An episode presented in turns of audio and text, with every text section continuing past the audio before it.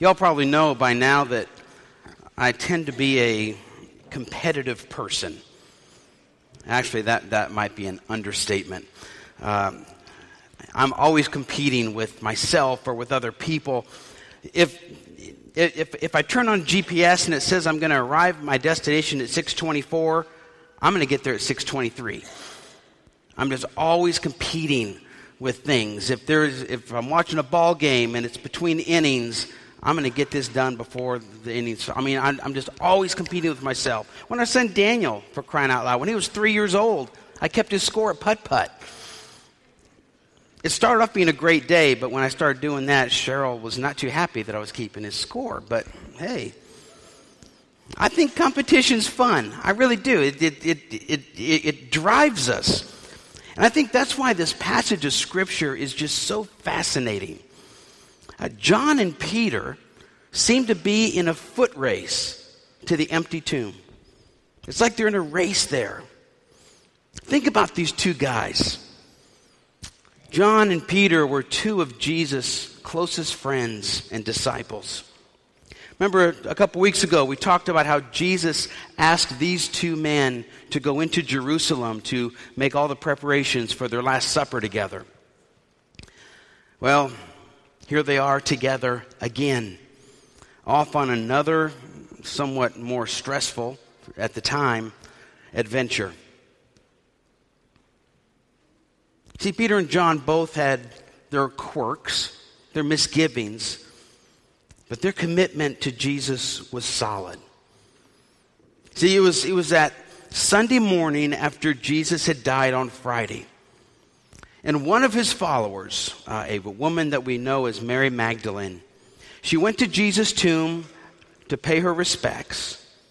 And she found that the stone covering the cave, the tomb, had been moved to the side. Well, she was in shock. I mean, we'd all be in shock if we went to a cemetery to pay respects to someone and the tomb had been open. So she takes off running, and she found Peter and John. She thought someone had stolen Jesus' body. That first Easter was not a joyous one for Mary. So she tells Peter and John, someone has taken Jesus' body. So Peter and John took off running. There's a lot of running. My goodness, if you're a cross-country runner, this is probably your favorite passage of Scripture. Everybody's running. And John, who actually wrote this many years later, wants us to know something about that run to the tomb. See, he and Peter started off together, but in verse 4, John makes sure that we all know that he was more athletic and he made it to the tomb first. Well, it didn't hurt that John was a lot younger than Peter. You know, the young kid taking on the old guy. So John gets to the tomb first. He stoops down and he looked inside. And he couldn't see Jesus' body. It wasn't there. Well, when Peter finally gets there, huffing and puffing, you know how the old guys are, he didn't stop. He stooped down and crawled right in. Probably head first. And what Peter found inside that tomb astonished him. You see, when Jesus was taken down from the cross, his body was sprinkled and prepared with an ointment called myrrh. Myrrh was used back then to preserve bodies that had died. Now, myrrh was made from a sticky resin. And when you put the linen over the dead body after it has the myrrh on it, it sticks to the body like glue. You can't get it off. But Peter saw that linen body wrapping where Jesus' body had been laid, it was empty. There was no body there. And what John couldn't see from the outside, but Peter could see from the inside of the tomb, was that the wrap that they used to cover Jesus' head was folded neatly and placed off to the side. See, if someone had stolen Jesus' body, they would have kept it in the linens because They were stuck to the body by that myrrh. And the linens weren't scattered around the tomb. They're just lying where Jesus' body was. And then there's that head wrap. I mean, it was folded nice and neat, placed off to the side. What Peter saw inside the tomb wasn't the result of grave robbers who were in a hurry so they couldn't get caught. Something else was going on. Well, finally, John said, well, if he went in there, I've got to go in there too. And he goes in the tomb, and Scripture says when he saw the same thing that Peter did, he believed without any doubt that Jesus had risen from the dead. My goodness, isn't this an amazing firsthand account of that Sunday morning? You know, I think we have to give John some credit here. Because even though he brags that he outran Peter, he's honest enough to admit that he didn't go into the tomb. Only Peter had the courage to do that. And John's honest enough to tell us, yeah, I just stood back. But Pete, he just ran right in. That's some honesty. I mean, if I was writing a book of the Bible, I'd make myself look perfect. John's honest. See, John got to the tomb first, but he stayed outside. Peter got to the tomb, and he scurried on in. I think this describes two kinds of Christians in the world today. Do you have an outside observer faith or an inside active faith? Are you on the sidelines watching, or are you on the field playing? Are you testing the waters, or are you all in? It's a good question for us. Sean and I were talking early this morning. It's been an early morning. And we were talking, and I realized that, you know, with my transition to becoming a professor at Asbury Seminary, this may be my last Easter Sunday sermon to preach. Because I'm sure I'll do some guest preaching from time to time, but there aren't any guest preachers on Easter Sunday. So I guess I've got a sense of urgency today. What is it that I want to share with you all on my last Easter Sunday sermon before I go off to the world of Nosebleed Academy up in the ivory tower? See, I think the physical resurrection of Jesus is central to the Christian faith. Paul writes in 1 Corinthians 15 that without the reality of Jesus' resurrection, there is no Christian faith. Listen to what Paul writes in 1 Corinthians 15. Paul says, Christ was buried, and he was raised from the dead on the third day. He was seen by Peter and then the other apostles. After that, he was seen by more than 500 of his followers at one time, most of whom are still alive. Then he was seen by James and later by all the apostles. Last of all, Paul writes, I saw him too. And Paul says, if Christ was not raised, then all of our preaching is useless, and your trust in God is useless.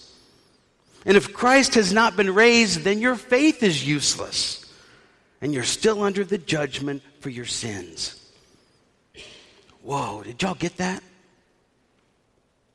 If we don't believe in the physical resurrection of Jesus, not only do we have no hope, Paul tells us we can't even call ourselves followers of Jesus Christ. Man, that's tough language. But that's how important the resurrection of Jesus is to our faith. See, John was honest in his writing of their run to the tomb on that Sunday morning. John was in better physical shape, but Peter had the courage to dive in and explore this very mysterious situation. See, it's good to focus on being in physical shape because we need the endurance to do the work that God has us to do. But it's so much better to be in good spiritual shape so that we can have the courage to hear and explore the mysteries of God. I mean, we're told today, if you watch the news, about the importance of health care and how we can't live without it. Yet, y'all, I think this passage of Scripture is telling us today that there's nothing more important than soul care. See, when we only focus on our physical lives, you know, our housing, our clothes, our gadgets, our physical fitness, when we focus on those things, it's not bad. But we're not orienting our lives in a way that we can see Jesus. But when we focus on our spiritual lives, we can have the ability to see God working in our lives and in the world. Well, in verse 8 of John 15, John finally has the courage to enter the tomb. And when he actually went in there, it changed his life. What's it going to take for us to have the courage to enter whatever it is that God wants us to enter? Maybe you're a little bit like John. You run to God, but then you just stand there. And you think about it. And you analyze it. And you rationalize it. Over and over and over again. See, the Holy Spirit can help you transition from spending your life rationalizing God with your brain to going inside and experiencing God with your heart.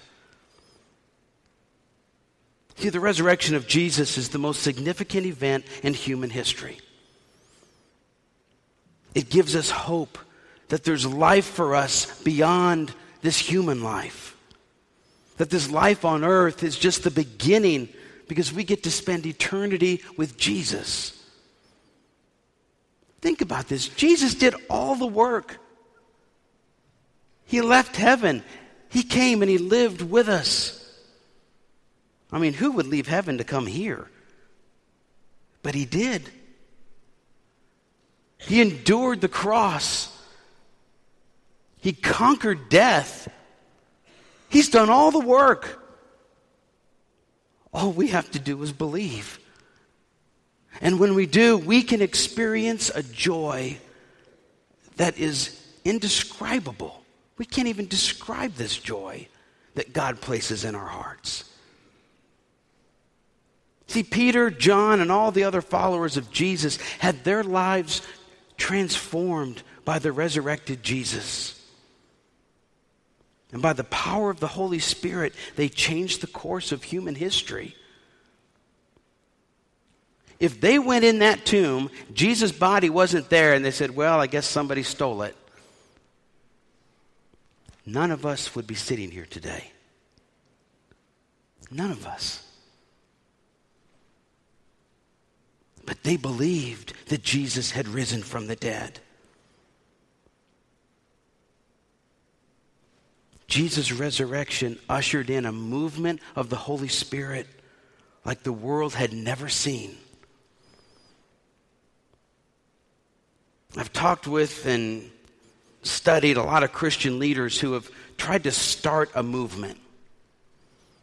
You know, what we need to do is to start a movement. And that's fine.